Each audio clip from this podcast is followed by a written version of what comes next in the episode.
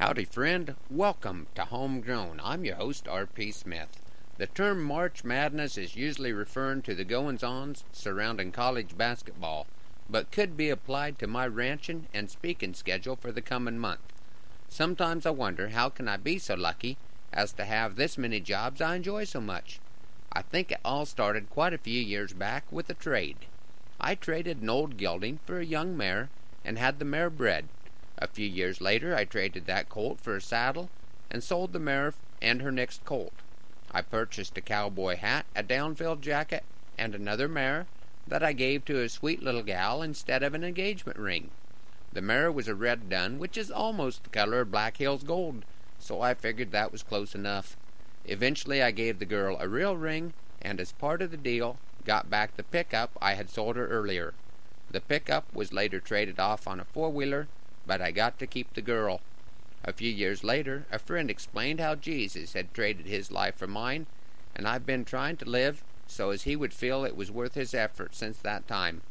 I know that most of the time I fall pretty short, but he seems to keep blessing me anyway.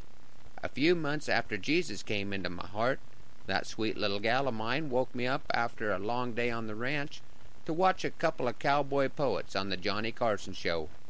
That night I traded a few hours of sleep for my first poem about cows and gave it to a friend of mine for a wedding present. My friend is still married and so am I. I'm still trying to serve the Lord in what I do on and off the ranch and try to balance the trade-offs of time spent on the road with time spent away from my family.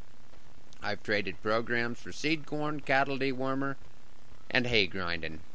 I've also traded quite a few years of my life for a chance to ranch through the years we've had some ups and downs, but one thing I'm sure of, I wouldn't trade any of it for the world.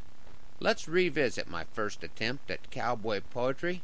I call this poem The Ballad of 148. 148 was a wanderin' cow, the likes you've never seen, who would calve each year in the road ditch, or wherever the grass showed green. Her Roman ways came honest, for as I recall, she was sired by the neighbors, wandering Simmental. I don't really know where her downfall began, a broken top wire, or a shorted hot span. Once she was started, her fate seemed to be set. She was not where she belonged, and on that you could bet. We kept her home from the river this year. We never would find her was my greatest fear. Let her roam the close stack yards and browse on the silage. Perhaps free choice feed would cut down on her mileage. Then one quiet Thursday, not much going on, the bank account low, a storm due the next dawn. Do we keep her or sell her? I asked, well knowing the reply, which came with calm voice, but there was fire in her eye. Honey, you know we had best let her go. She is showin' no signs of startin' to slow. There's no way of tellin' just what's to come. When she meets her sad end, it will be somethin' dumb. Will she break a leg jumping off of a bridge, or get her back down calvin' on a steep ridge? She might founder on brome grass, or I wouldn't doubt the mailman could nail her while driving his route. We loaded her up, off to town we did go. The trailer pulled hard, we went fairly slow.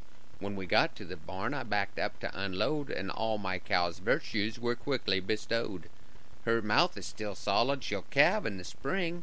There was no need to mention her knack to take wing and so to the ring she was quickly driven. Such a big, beautiful cow there could be no misgivin'.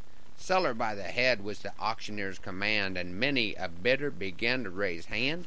As the price climbed higher, I grabbed onto my knuckles and tried very hard to suppress any chuckles at the thought of a cow trader tracking her down, or just watching in awe as she covered the ground.